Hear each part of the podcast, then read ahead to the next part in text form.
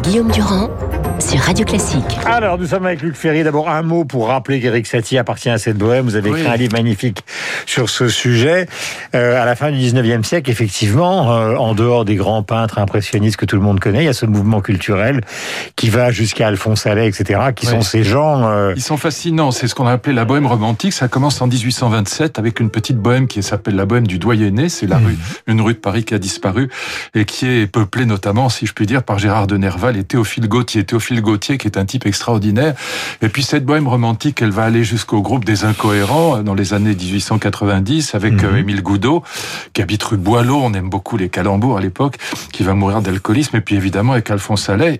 Et Éric Satie en sera très proche. Quand vous lisez les partitions d'Éric Satie, euh, enfin les commentaires, voilà. voilà, qui sont extrêmement drôles, qui sont avant la lettre surréalistes au sens propre du terme. Et, et puis après, il y aura une deuxième bohème, mais qui sera malheureusement plutôt communiste et anti-bourgeoise comme la première, mais pas pour les mêmes raisons, parce qu'elle se concevra comme l'avant-garde de la révolution prolétarienne, alors que la première bohème, celle des buveurs d'eau, celle des utis, celle des hirsutes, celle des, des hmm. gueux, celle des vilains bonshommes, et puis celle des incohérents, des, des je m'en foutistes, c'est de là que ça vient le mot je m'en foutiste, elle sera euh, humoristique avant tout, c'est ce qu'on a appelé l'humour fumiste. Hein. Donc euh, voilà, et Eric Satie en était évidemment très proche. Économie de moyens, musicalité extrême, Eric ah Satie sera repris, notamment par les musiciens classique, mais beaucoup par les musiciens de jazz aussi. La musique classique s'élargit à d'autres genres. Luc, euh, il y a beaucoup de batailles. Alors, les Français sont plus ou moins favorable au pass sanitaire, ça c'est compliqué. Je dis plus ou moins, mais en tout cas, il y a, il y a, il y a, il y a, il va y avoir un pass sanitaire en France, comme il y a dans d'autres pays.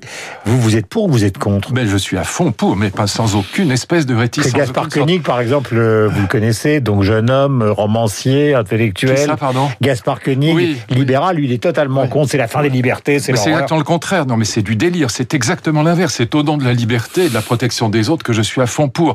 D'autant que les anti-vaccins seront pas obligés de se faire vacciner parce que euh, les gens disent ah oui mais c'est pour obliger les gens à se faire non ils pourront faire un PCR et donc euh, s'ils ne veulent pas se vacciner ce qui à mon avis est idiot ils, ne hmm. seront pas obligés de le faire.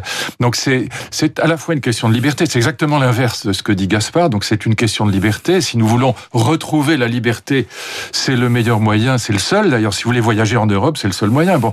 Et donc euh, et, et, surtout pourquoi c'est très important? C'est pas qu'on nous oblige à faire ça mais c'est que c'est le seul moyen de protéger les autres les néolibéraux sont des fous furieux, ils se soucient pas des autres, ils s'en foutent, il y a qu'eux-mêmes qui comptent. Mais la, vaccination, c'est d'abord et avant tout le moyen de protéger les autres.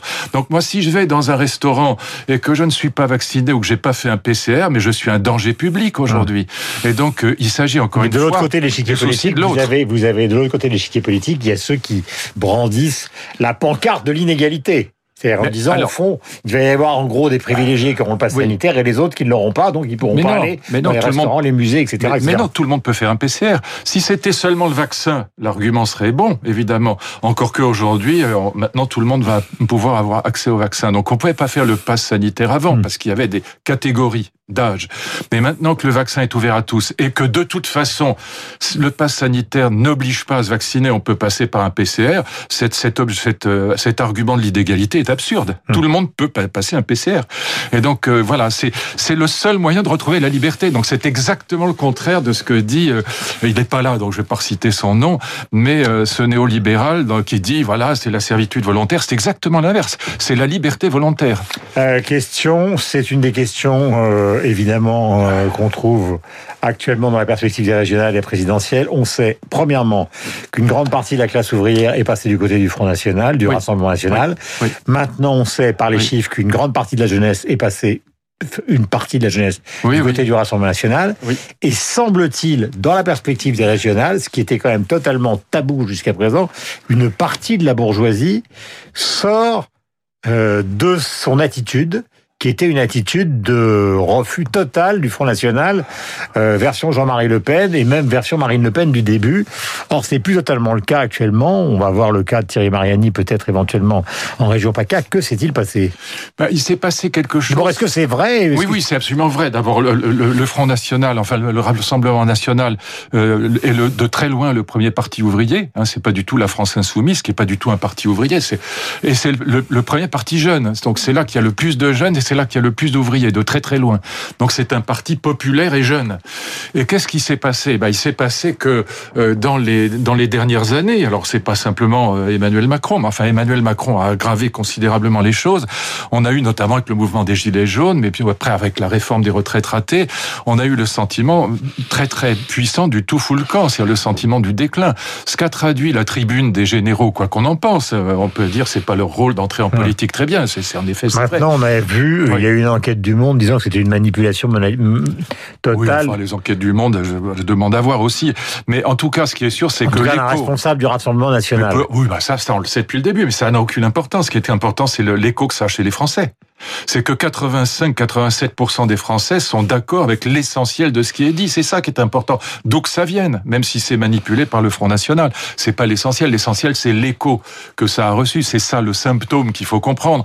Et donc, le sentiment du déclin, le sentiment de la déréliction, le sentiment de perte d'autorité. Regardez, par exemple, une manifestation interdite euh, euh, samedi, il y a 2500 personnes dans les rues de Paris. Donc, ça veut dire que l'interdiction ne sert à rien. Hmm. Elle n'est pas respectée. Euh, Henri Guénaud a raison. Il y a un sentiment d'effondrement de l'autorité de l'État qui bénéficie. Et c'est ça qui expliquerait que la, une partie de la bourgeoisie finalement se euh, disent qui a qui a pendant très longtemps euh, était très hostile au Front National, justement parce que c'était un parti populaire. Mhm. Il y a ça aussi, c'est le réflexe de classe. Voilà, dire bah, bah, ces gens sont vulgaires. Bon voilà.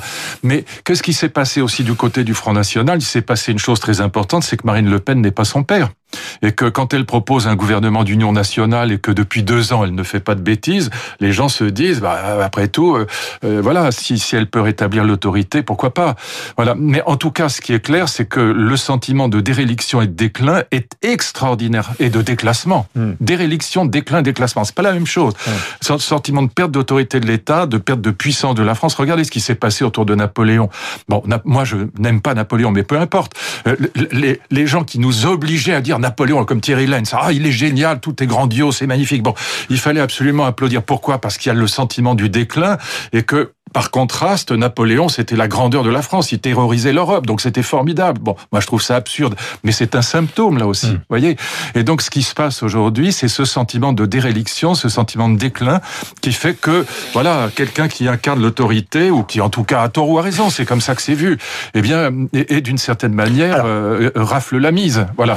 Je ne voudrais pas vous interrompre, mais justement sur ce thème euh, qui est celui au fond qui est implicite dans les propos de Guénaud d'un échec d'Emmanuel Macron. Voici ce que disait Bruno Le Maire ce matin, le ministre de l'économie, sur LCI, une chaîne que vous connaissez bien puisque vous y travaillez. La reprise est déjà là. La réalité des chiffres, c'est qu'ils annoncent une forte croissance pour la France en 2021, sans doute une des plus fortes depuis 50 ans. Nous recréons des emplois dans l'industrie. La France a une économie solide. Nous avons fait toutes les réformes structurelles nécessaires depuis le début du quinquennat. Nous sommes Mm. prêt. Et je pense que nous surprendrons les autres pays européens par la vigueur de notre croissance. Voilà pour les propos de Bruno Le Maire. On attend donc une tournée du président de la République. Euh, les chiffres en matière de vaccination, on est sur le plan qui est prévu, c'est-à-dire que 20 millions, peut-être 50 millions à la fin du mois d'août de vacciner. Donc au fond, eux, ils défendent une politique, enfin ils défendent un point de vue optimiste contre celui que vous avez non pas défendu vous-même, mais Qu'est-ce que vous voulez qu'ils disent d'autre? Il est au gouvernement, il va pas dire on a tout foiré.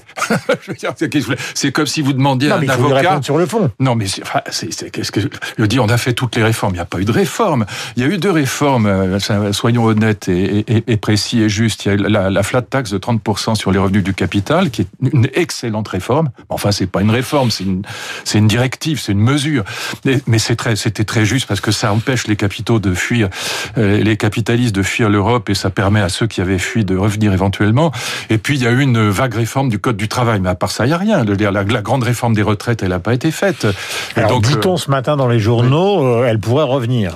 Euh, non, ça c'est pas vrai, c'est une blague. Elle, revient, la proportionnelle n'a pas été faite, la réforme du retraite ne reviendra pas. Ça, je vous le garantis qu'elle reviendra pas. Donc si elle revient, c'est eux. Alors là, là, ils sont sûrs de perdre. Qu'est-ce qui se passe aujourd'hui? Il se passe que les LR, les républicains, notamment les gaullistes, ils sont coincés entre d'un côté une droite qui est tentée, comme Thierry Mariani, euh, d'aller vers Marine Le Pen, et puis une droite qui est tentée d'aller, ou qui a été, qui l'est plus maintenant, mais qui a été tentée, comme Bruno Le Maire l'incarne, d'aller vers Emmanuel Macron. Et là où les LR sont vraiment coupables, c'est ça leur vraie responsabilité, c'est qu'en quatre ans, ils n'ont pas été fichus de produire un programme cohérent. Hmm. Alors que les grandes idées du général de Gaulle sur l'autorité de l'État, une Europe intégrée à 10, euh, une, euh, la participation, l'intéressement, tout ça, ça pouvait être mis en place si, si jamais euh, le, le, patron des, des, LR, Christian Jacob, avait, euh, avait des idées sur le sujet, mais il n'en a pas. Et donc on a un parti qui est complètement mort aujourd'hui, qui n'a aucune idée, qui n'a aucun poids intellectuel, aucun poids idéal, aucun, aucun poids programmatique dans le débat. Et donc les LR sont coincés comme le PS, exactement le même problème. Le PS est coincé entre les écolos et la, et la France insoumise, et les LR sont coincés entre euh, la partie de la droite qui est allée chez, chez Macron et la partie de la droite qui est allée chez Marine Le Pen. Euh, la semaine dernière, nous avons évoqué donc la situation euh, de l'ENA, réforme de la préfectorale, oh, réforme. Vous avez exprimé votre point de vue, oui. et vous venez de le dire en un mot, catastrophe. Le grand oui. oral du bac, c'est la nouveauté, donc 10% de la note dans la voie générale, 14% dans oui. la voie qui sera technique le bac 2021. Euh, ça, c'est normal, ça, en revanche. Alors, est-ce que ce contrôle continu oui qui est en fait la nouvelle version du bac oui, pour oui, simplifier. Je suis pour, oui. Est-ce que vous êtes pour? Oui, à fond pour. Pourquoi? Parce que, euh, comme l'avait dit mon, mon ami Michel Fichon, c'est mon collègue et ami Michel Fichon, Alors, il y a très longtemps. Michel Fichon était un très grand prof à la Sorbonne, un très grand prof de philosophie. C'était vraiment un, un, un, excellentissime, c'est toujours d'ailleurs un excellentissime spécialiste de l'histoire de, de, la philosophie normalement, notamment de Leibniz. C'est un type extrêmement intelligent qui avait beaucoup d'humour. Et c'est lui qui avait lancé cette formule que j'ai souvent, souvent reprise. Pour pas avoir le bac aujourd'hui, il faut faire la demande. Ben, quand vous avez 92% de reçus au bac, dans les filières générales, c'est pas la peine de se tuer à organiser des choses compliquées. Et donc, pourquoi c'est pas si grave que ça, contrairement à ce que disent les nostalgiques du bac à 40%, celui qu'on a connu, mon cher Guillaume?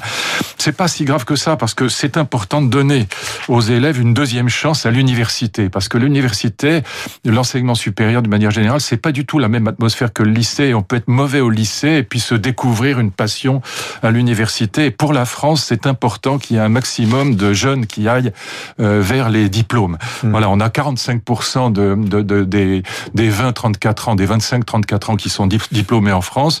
Euh, c'est un très très bon score, hein, mais on, on, peut aller plus loin et la France a intérêt, globalement, la nation a intérêt à ce qu'on ait un maximum de diplômés.